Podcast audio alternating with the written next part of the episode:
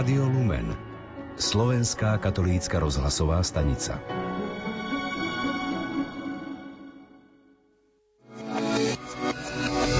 Rozhovor týždňa Choďte do celého sveta a hlásajte evanielium. Takto zaznieva pre každého jedného z nás zo svätého písma. A zaznelo to aj pre biskupa Jozefa Haľka. Narodil sa v Bratislave 10. mája 1964. 17. marca 2012 bol konsekrovaný za biskupa. V aktuálnej dobe je známy najmä vďaka svojmu pôsobeniu na sociálnych sieťach. Mladým ľuďom na sieti sa prihovára prostredníctvom evangelizačných videí a nedelné kázne tak prekračujú hranice kostola a šíria sa ďalej do online sveta. Ako byť pripojený nielen na sieť, ale aj na Božie volanie? O tom sa porozprávame s biskupom Jozefom Halkom, pomocným biskupom Bratislavskej arcidiecézy. Pohodu pri počúvaní vám prajú hudobná redaktorka Diana Rauchová a redaktor Ivo Novák. Otec biskup Jozef Halko sa len nedávno zúčastnil na našich rozhlasových duchovných cvičeniach pred Veľkou nocou 2019 a tak sa aj bližšie zoznámil s fungovaním Rádia Lumen. Rádio Lumen vnímam už dlhší čas, samozrejme počúvam niektoré relácie, keď som mal nejaké výhrady kritické alebo aj pozitívne, tak som to komunikoval, ale počúvať ten výstup je jedna vec a vidieť, ako sa to celé rodí, tak povediac vidieť do kuchyne, kde sa tie veci, ktoré potom sa ponúkajú posluchačom, vytvárajú ten tým, aj ten spôsob, aj technické zázemie. Všetko toto je veľmi inšpiratívne a zaujímavé, pretože mm, je to naozaj veľmi dôležitá zodpovedná úloha. Ako sme aj včera o tom rozímali a sa rozprávali, že akú moc má slovo. A tu sa vlastne to slovo nejakým spôsobom aj rodí, aj napíše, aj prečíta, aj pripraví do vysielania a každé to slovo má nejaký dosah na ľudí. Takže bol som rád, bolo to zaujímavé, že som videl aj podrobnejšie, kde to vzniká. Neboli to prvé duchovné cvičenia otca biskupa, ale boli to prvé rozhlasové. Nie, toto je nový formát pre mňa, nová zaujímavá skúsenosť duchovných cvičení, ktoré nerobím pre ľudí, ktorých vidím pred sebou v nejakej sále s nejakým programom rozvrhnutým na celý deň, ale je tu len čas ľudí v chráme, ale potom veľká časť ľudí, ktorí sú prítomní a spojení s nami prostredníctvom vysielania. Takže v tomto smere je to, je to nové, ale stále platí tá veľká zodpovednosť za všetky tie myšlienky, ktoré sa predostrú a za ktoré sa modlíme, aby pán pomazal toto úsilie, e, aby, aby to dosiahlo ľudské srdce a obdarilo ho pokojom a odhodlaním žiť podľa Božej vôle. Ako vždy na prednášky na duchovných cvičeniach ste reagovali vy, naši poslucháči, svojimi otázkami priamo do vysielania. Ľudia reagovali na to, že čo im tie duchovné cvičenia alebo jednotlivé tie prednášky dali, čím ich povedzme aj oslovili. No a potom e, takou prevažujúcou témou boli jednotlivé bolesti tých ľudí a prosili o modlitbu. A to je veľmi dôležitá vec, že niekto, kto trpí, vie a verí, že modlitba má veľkú silu to utrpenie zmierniť a tým, ktorí to utrpenie musia znášať, alebo ho znášajú ako tí Šimonovia z Cyrény s niekým, kto vedľa nich nesie ten kríž popri nich, aby, aby to vedeli zvládnuť, aby mali k tomu silu, aby im pomohol Ježiš, ktorý povedal, že bezo mňa nemôžete nič urobiť. O chvíľu sa v rozhovore s biskupom Jozefom Halkom porozprávame aj o jeho starostlivosti o zahraničných Slovákov.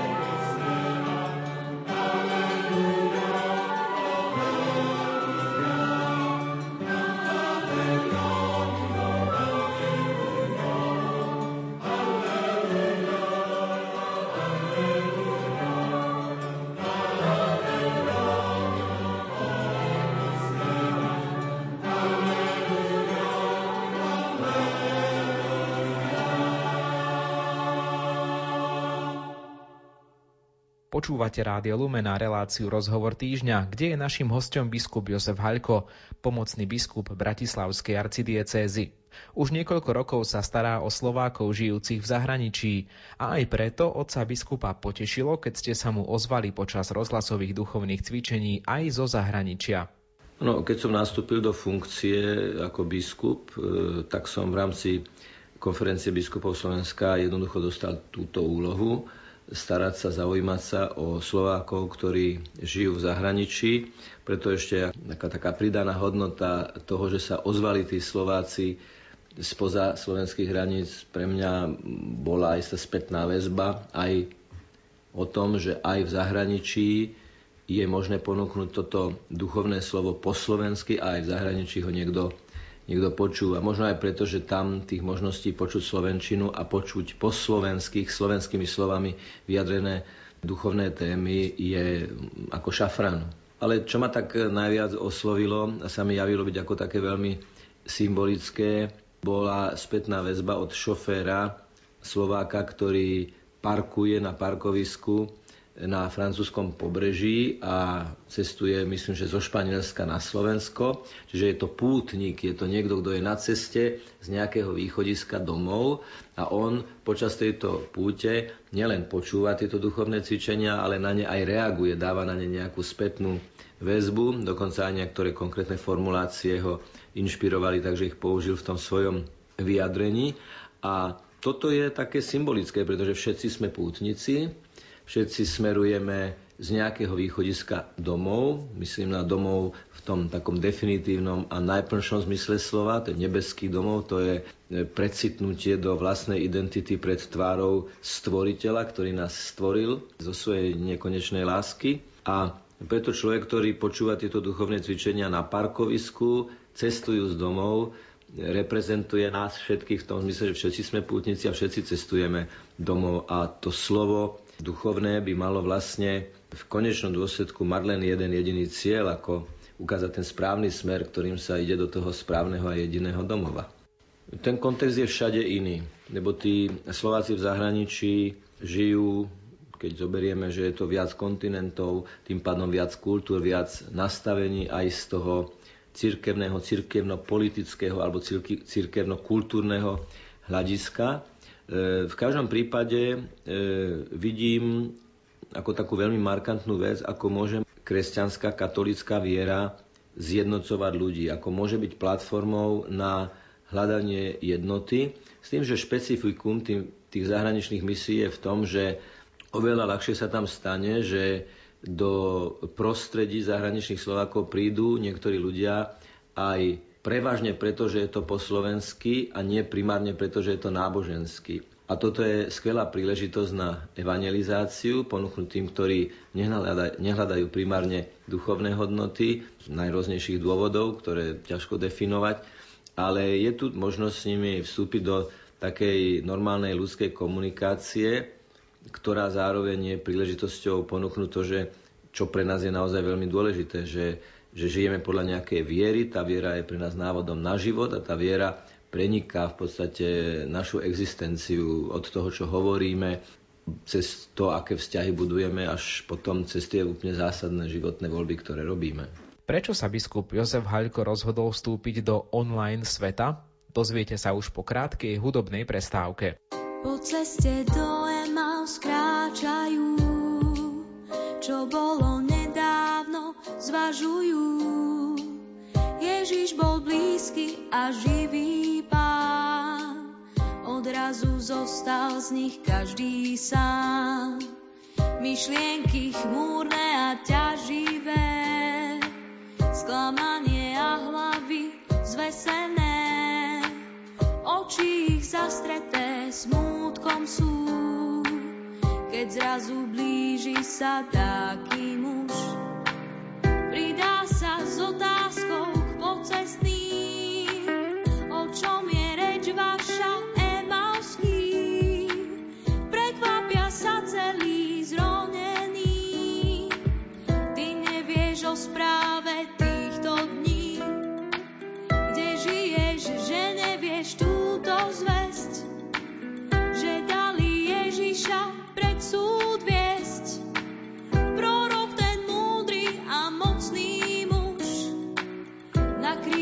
zomrel a nie ho už.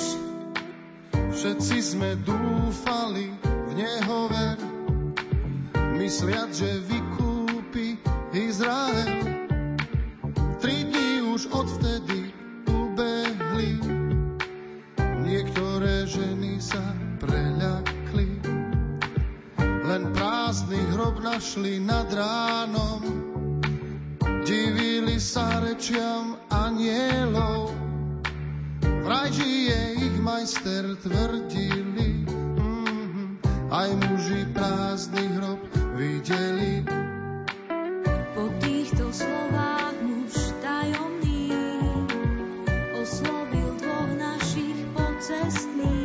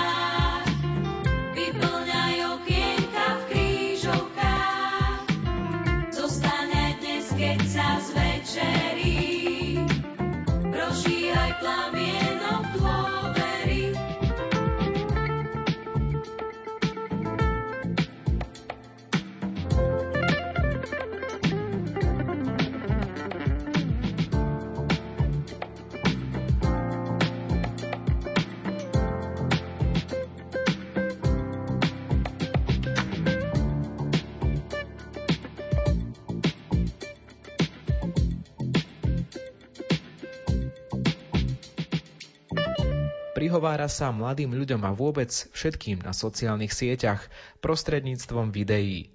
Biskup, ktorý kráča s dobou a sleduje najnovšie technológie, Jozef Haľko, je našim hostom. No, tie sociálne siete a potom z nich vyplývajúce aj také priame kontakty face to face, že Facebook by svojím spôsobom naozaj mal mať ako taký výsledný a nielen vedľajší produkt to stretnutie naozaj ľudské z tváre do tváre, nielen virtuálne, je naozaj príležitosť stretnúť ľudí, ktorí sú kde si na inom brehu, alebo možno sú na našom brehu, ale niekde na inej časti toho nášho brehu. A taká tá normálna človečina, e, také tie bežné ľudské témy sú predpolím možno nejakej príležitosti zamýšľať sa aj nad zmyslom všetkého, čo existuje, zmyslom života, zmyslom e, vzťahov. A niekedy e, si tak pripadám ako tí emavskí učeníci a Ježiš, ktorý ide vedľa nich. A oni v podstate idú zlým smerom a on sa s nimi rozpráva, takže ide s nimi tým s ich smerom. Ich smerom ide, ale rozpráva sa s nimi tak, aby v určitom momente sa rozhodli ako keby vrátiť.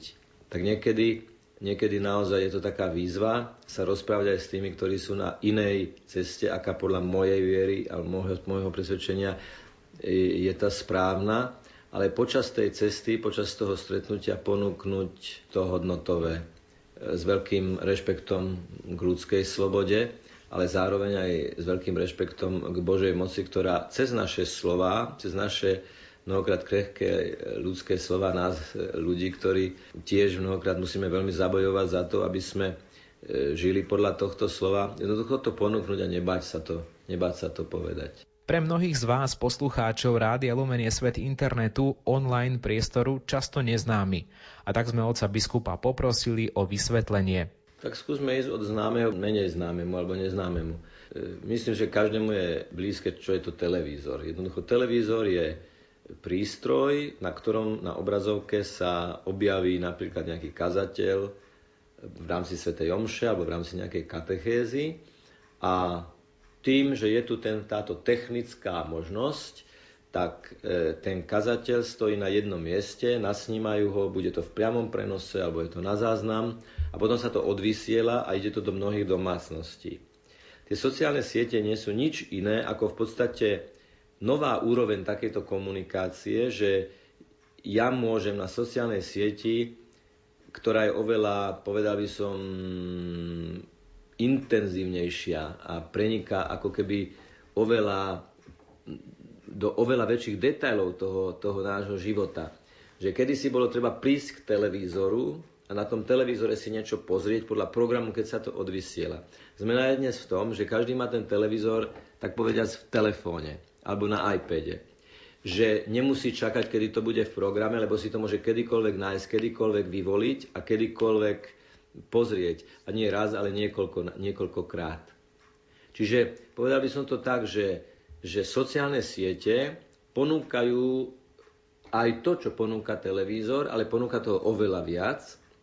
Ponúka to oveľa častejšie a je tam oveľa väčšia sloboda výberu času, aj miesta, aj spôsobu, akým si to človek pozrie.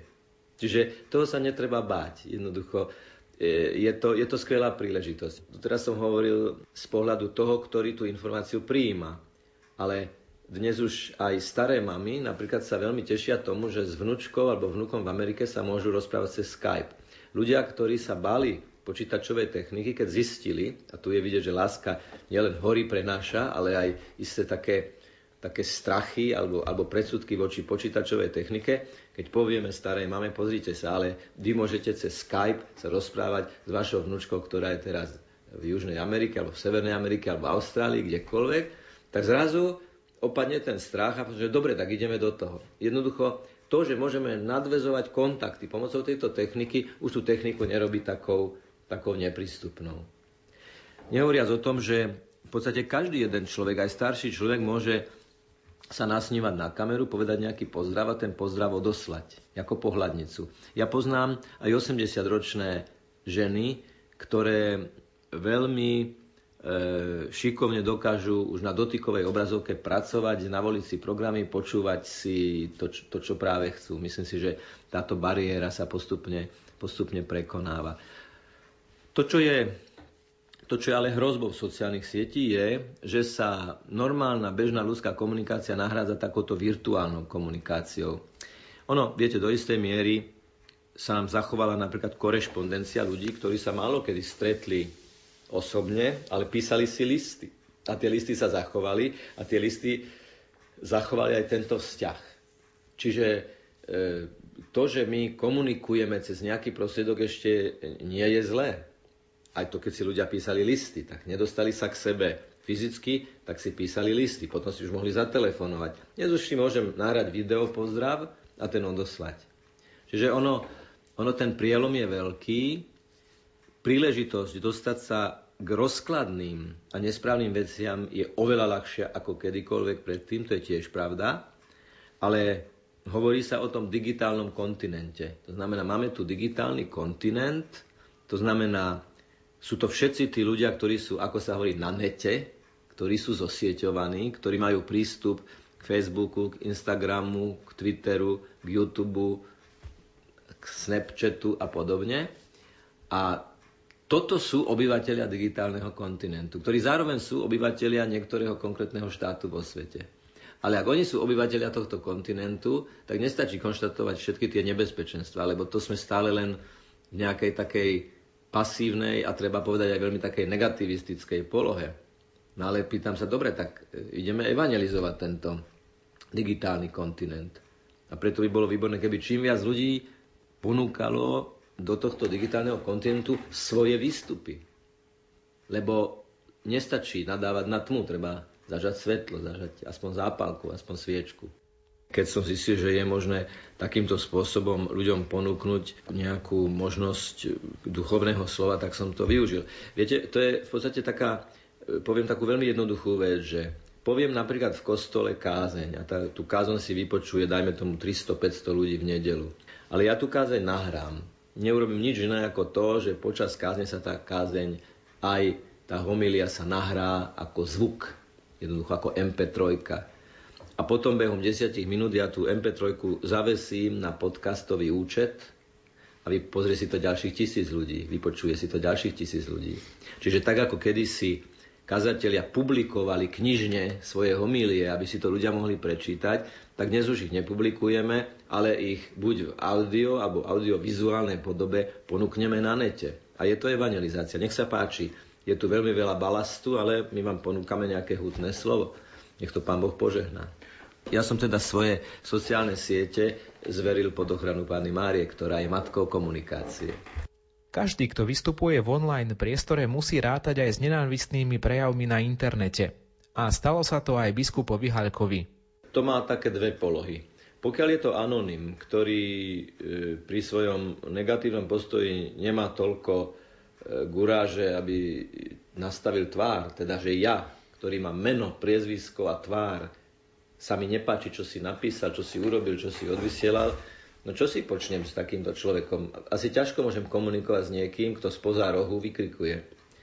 Ale boli prípady, a to bolo konkrétne, keď som postoval svoj postoj k filmu Chatrč, pravdepodobne vtedy prišlo najviac reakcií, aj negatívnych.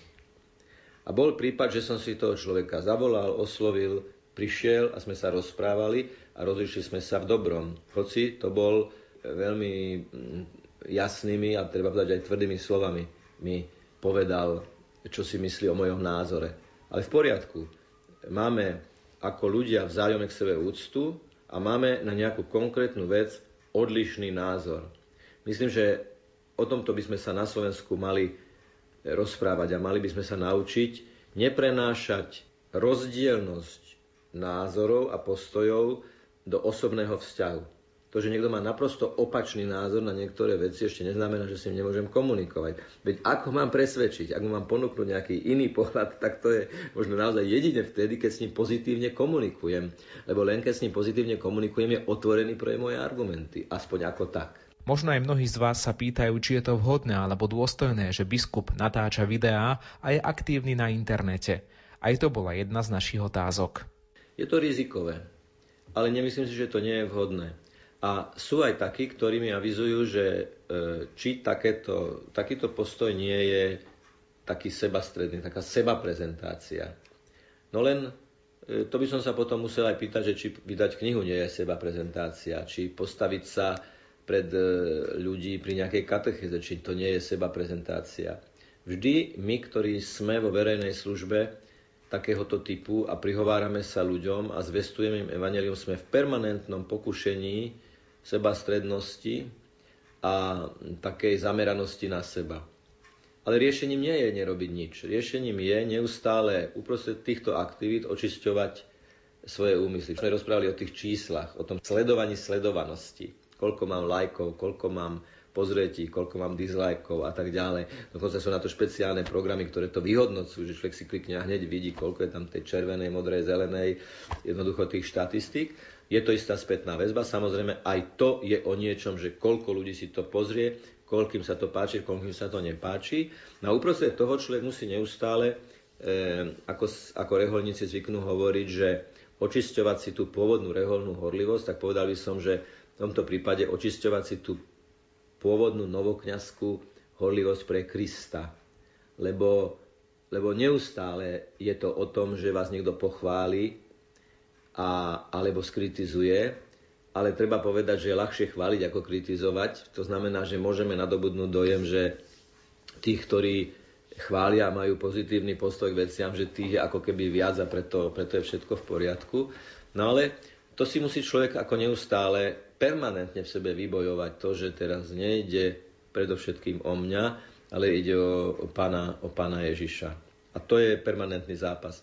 Sebastredný môže byť človek aj, aj vtedy, keď nie je na sociálnych sieťach, ale tie sociálne siete sú, áno, to treba povedať, je to istá forma seba prezentácie. Ale viete, keď si pozriete Facebooky, kde nemáte iné ako najrôznejšie fotografie toho, kto ten Facebook si založil, že vlastne prezentuje len seba, stále sú tam jeho fotky, jeho názory, jeho postoje, je jedna vec, ako keď je Facebook, ktorý odkazuje na sociálne aktivity, ktorý šeruje e, pozitívne podnety z nejakých iných prostredí, ktorý ponúka myšlienky, ale nie, nepreráža tam to ego, ale, ale, to, ale to Kristovo, tak je to predsa len rozdiel. Ale je to sústavný zápas, treba povedať, že toto si vnútorne človek musí stále vybojovať. Nemá ísť o mňa, má ísť o, o, o Boha, o Ježiša.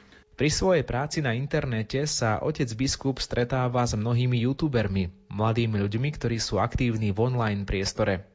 Sú mladší, často ďaleko od cirkvy a zrazu sa medzi nimi ocitne kňaz a rovno biskup. Tie stretnutia sú pravidelné. Ja v tomto prostredí necítim nejaké odmietnutie alebo nejaký odpor, možno niekedy počudovanie, niekedy to vnímajú ako takú kurióznu vec, No ale ono sú to veľmi komunikatívni ľudia, veď ináč by neboli youtuberi.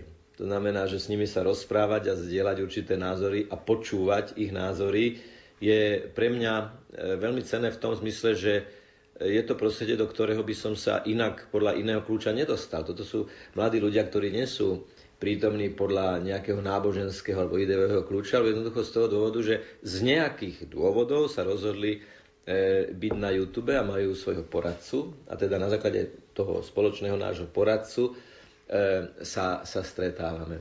A rozširuje sa vám obzor, lebo vidíte určitý spôsob vnímania reality, určitý spôsob postoja k tomu, čo sa nakrúca, určitý postoj k istým limitom, hraniciam, mantinelom, ktoré človek nechce prekročiť. A dôvody, prečo ich nechce prekročiť.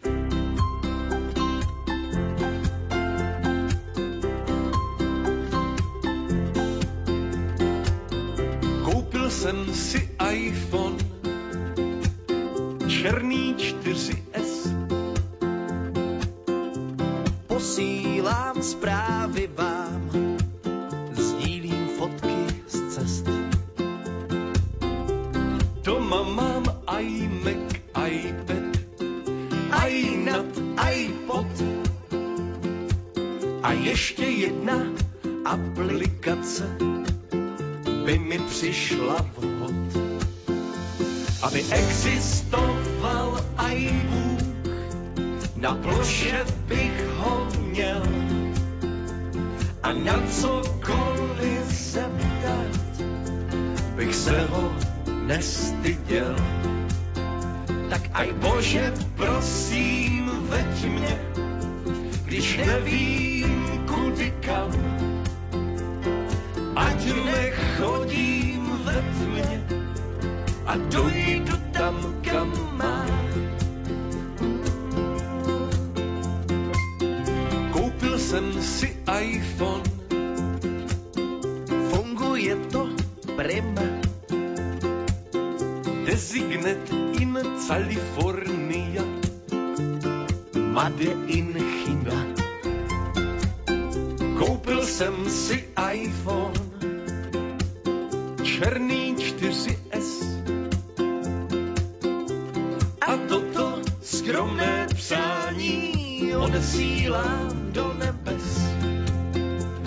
aby existoval aj Bůh, na ploše bych ho měl a na cokoliv se ptat, bych se ho nestyděl. Tak aj Bože, prosím, veď mě, když nevím kudy kam. Ať nechodím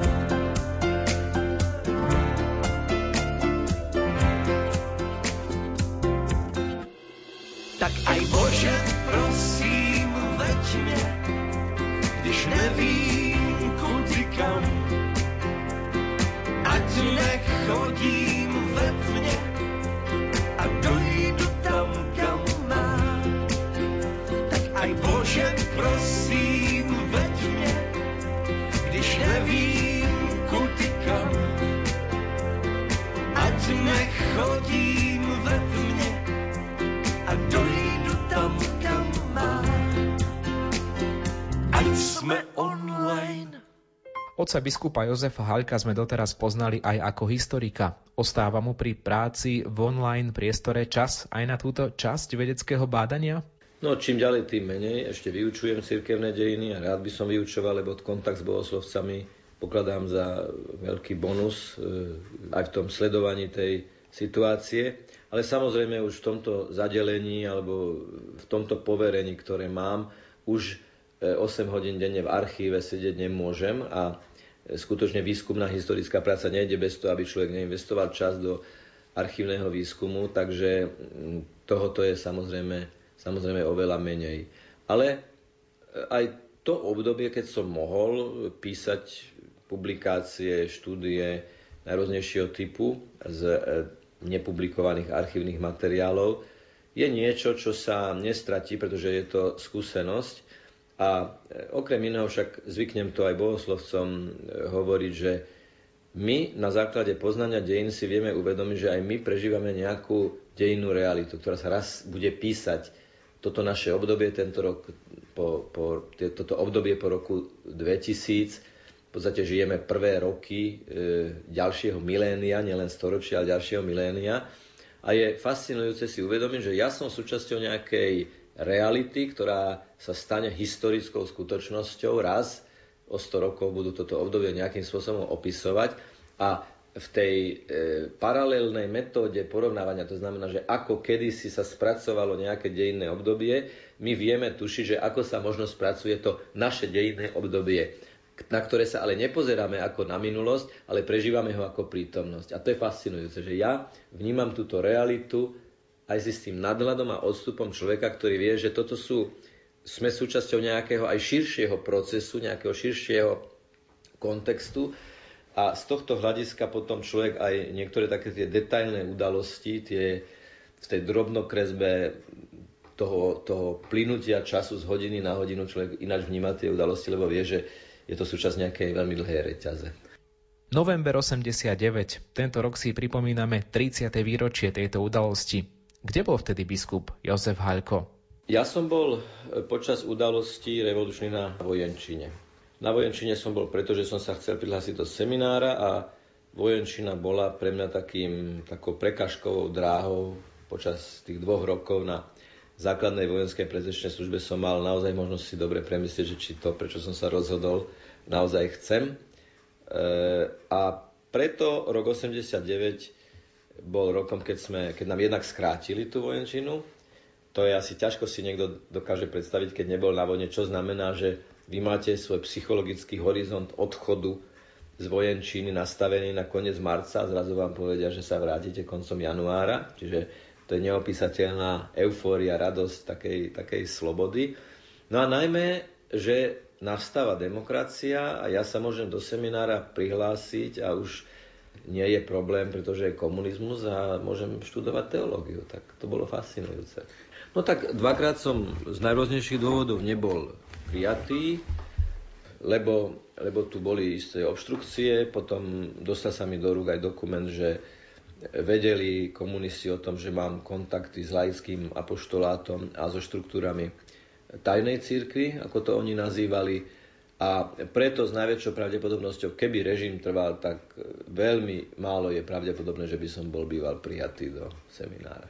Otec biskup Jozef Haľko sa viackrát usilovalo vstup do seminára. Vtedajšia politická situácia pred rokom 89 to však nedovolila. Čas toho obdobia som pracoval ako inštruktor pre pracovnú výchovu v Ústave sociálnej starostlivosti na Mijavskej ulici. E, mojou úlohou bolo chodiť s klientmi tohto ústavu, e, ktorí mali Downov syndrom do Figara, kde oni robili niektoré práce, ako napríklad, že triedili hrozienka. A ja som v podstate ich dozoroval a bol som tam s nimi a potom mojou úlohou bolo ich vrá popoludní s nimi ísť do toho ústavu, kde potom mali ďalší program. A potom som pracoval ako odpisovač stavu vodomerov vo, vo vodániach a kanalizáciách bratislavských, e, čo znamenalo, že som každý deň dostal 40 adries, to spravila bola jedna, dve, tri ulice, alebo nejaký región, kde sú, kde sú vežiaky. A mojou úlohou bolo dostať sa k vodomeru a to naozaj boli najrôznejšie situácie, ako tak povedať dobiť dobiť vodomer v zmysle, že sa k nemu dostať, lebo niekedy to bola naozaj ťažká prekážková dráha. No a rodinné domy, to znamená, že ja som e, v rámci tejto profesie, e, keby som to tak mal veľkolepo povedať, komunikoval aj e, s pánom Vasilom Bilakom, aj s pánom Alexandrom Dubčekom, ktorí obidvaja už po revolúcii, ešte keď dobiehala táto práca, prvýkrát dostali že sa im normálne odpisovali vodomery, nie na základe nejakého odhadu alebo nejakého paušálu. Takže ja ako prvý odpisovač vodomerov som sa k ním dostal a viedol som s nimi krátku komunikáciu, absolútne nepolitickú a neadresnú, ale jednoducho som ich videl zblízka, čo bolo tiež veľmi zaujímavé. Ja som e, v 90. roku nastúpil do seminára, kde som študoval dva roky a potom ma pán arcibiskup Sokol poslal do Ríma, kde som štúdia dokončil aj vyššie štúdia, to znamená, som skončil s doktorátom, ktorý som obhajil v roku 2000. Ale v roku 1994 som bol vysvetený za kňaza, e, pôsobil som na katedre cirkevných dejín, kde som učil relatívne veľkú výmeru e, cirkevných dejín, takmer všetky ročníky, ktoré mali v rozvrhu cirkevné dejiny.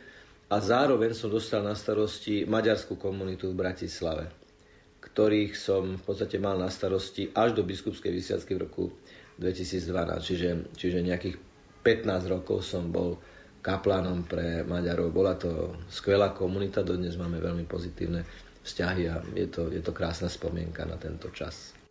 Z histórie do súčasnosti. Aký je názor oca biskupa Jozefa Halka na súčasné dianie v cirkvi? Odpoveď zaznie už o pár minút.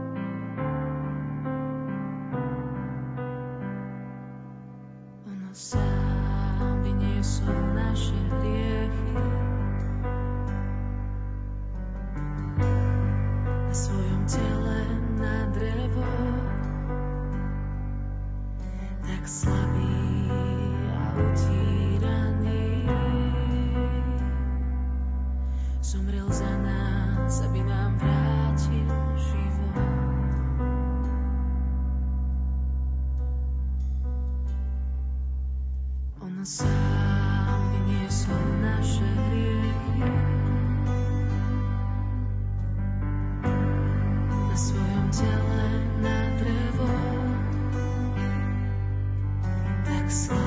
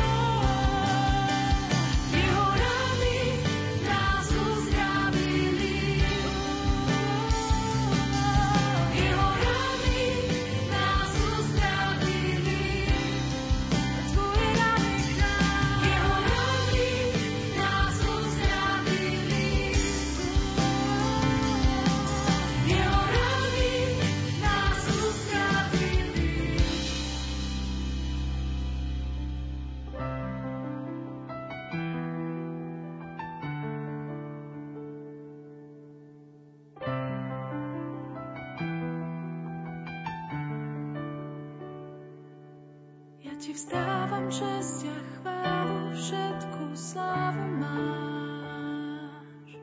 Ja ti vzdávam česť a chválu, všetku slávu máš.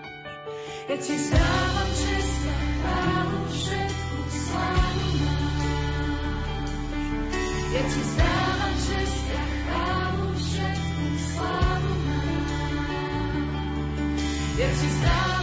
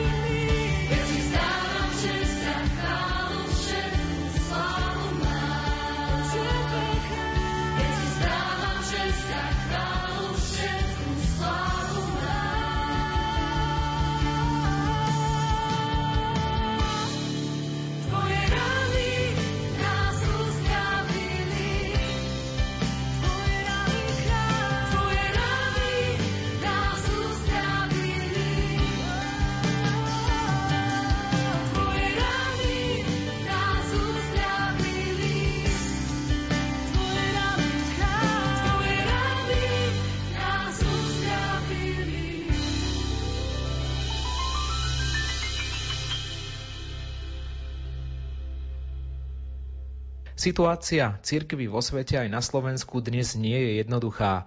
Jej imič často narúšajú aj škandály sexuálneho zneužívania maloletých, ktoré sa udeli na cirkevnej pôde. Kde sa dnes katolícka cirkev nachádza? Církev nikdy nebola v situácii, keby mohla povedať, že je v ľahkej situácii. Vždy boli náročné. Ale treba povedať, že tá terajšia situácia je e, mimoriadne vážna v zmysle, že tieto delikty sa v niektorých prípadoch ukázali ako reálne. Teda, že ide o naozajstné zlyhanie. Ono to má svoj predobraz v Judášovi. Medzi Ježišovými učeníkmi, ktorí boli blízko k Ježišovi, bol jeden, ktorý zradil. A toto sú Judášové klony, títo, títo kňazi, ktorí zneužili svoju úlohu. To, čo ma na tej situácii tak boli, je, že žiaľ, to, že niektorí zlyhali a čo je zavrhnutia hodné a naozaj sa to má riešiť tak, ako si to želá aj Svetý Otec so všetkou radikálnosťou a rozhodnosťou, že to podozrenie sa rozširuje potom aj na kňazov, a tých je väčšina, ktorí sa snažia si robiť poctivo svoju kňazskú prácu zo dňa na deň. Že tá škvrna na tej bielej košeli sa potom aplikuje na celú tú košelu, tak povediac. A to je škoda, že niekto môže byť aj povedzme krivo obvinený. Však sú prípady aj nedávno publikované v Čechách, napríklad, že kňaz po 5 rokoch je oslobodený a vyhlásený za nevinného, dokonca od tej istej súdkyne, ktorá ho, ktorá ho odsudila. Takže tu sa žiada naozaj veľká opatrnosť, ale zároveň aj veľká rozhodnosť. To znamená, ako náhle je indícia, že reálne sa naozaj niečo stalo, musí sa to riešiť veľmi, veľmi rázne, taká, taká je aj požiadavka, ale zároveň e, neaplikovať ani v tomto prípade ako keby takú kolektívnu vinu. A najmä potom taký ten veľmi šmiklavý argument, že je to spôsobené celibátom. No. E, aj, aj odborníci potvrdzujú, že tieto veci dávať dokopy nie je správne. Je tu záver nášho rozhovoru s otcom biskupom Jozefom Halkom. Nakoniec vám ponúkneme tradične tri naj otca biskupa. Naj video, aké kedy natočil.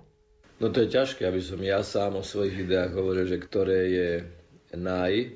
Nespomeniem si, ktoré to bolo video, ale bolo video, na základe ktorého sa niekto prihlásil, ozval e, na základe nejakého popudu a prišiel potom aj osobne, aby si riešil nejakú svoju vážnu osobnú vec.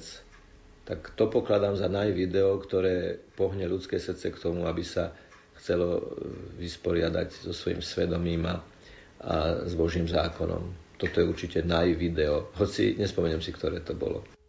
Najvýnimočnejšie slávenie Veľkej noci. Tak ono možno je to naozaj to, ktoré som v Čechách, keď som bol, slávil e, v malej komunite v Čechách, tam je tá atmosféra. Ja som bol jeden rok v Čáslavi na letisku, dúfam, že neprezrádzam nejaké vojenské tajomstvo. A potom som bol ešte rok chatárom na vojenskej rekreačnej chate v Hornej Malej Úpe, to je v blízkosti Pece pod Snežkou. No a samozrejme, že tam sme nedostávali prázdniny, však to bolo za komunizmu, na tieto kresťanské sviatky, takže Veľká noc prežitá v takom tom povedal by som, aj liturgickom, aj personálnom minimalizme. Je málo ľudí, ale tých málo ľudí sú autenticky práve v tom, že v takom veľmi ateizovanom prostredí si zachovali svoju kresťanskú vieru. Tak e, to, toto, sú možno, toto je možno taká veľká noc. No a potom návšteva Svetej Zeme, ktorá síce nebola na veľkú noc, ale možnosť nahliadnúť a rozímať pár sekúnd v hrobovej komore, kde ležalo, ale už neleží Ježišovo umúčené telo a dotknúť sa skaly Golgoty a byť na tých miestach, kde sa to stalo, tak to bola Veľká noc aj mimo termínu. A napokon najväčší Slovák v očiach otca biskupa. Ja mám svojho favorita, to je Titus Zeman. A to z toho dôvodu, že to bol človek, ktorý, a v tom je to model, v tom je to príklad ako osobnosť, že napriek utrpeniu prežitému ide za svojim cieľom, o ktorom je presvedčený, že je to Boží cieľ, že je to, že je to Božia vôľa. Titus Zeman e, je osobnosť, o ktorej ešte aj tí, ktorí skúmali jeho životopis, tak vydali také svedectvo, že čím hĺbšie spoznávali tohto človeka na základe dokumentov, svedectiev, jeho vlastných výpovedí, kázni a tak ďalej, tak tým boli viac fascinovanejší tou takým tým čistým typom oddaného kňaza. Rozhovory zo série Naši biskupy nájdete v archíve aj na našom webe lumen.sk, kde sú všetky aj v textovej podobe spolu s fotografiami. Dnes bol našim hostom pomocný biskup Bratislavskej arcidiecézy, monsignor Jozef Haľko. A už teraz sa tešíme na ďalšie stretnutie s jedným z otcov biskupov. Zo štúdia vás pozdravujú hudobná redaktorka Diana Rauchová a redaktor Ivo Novák.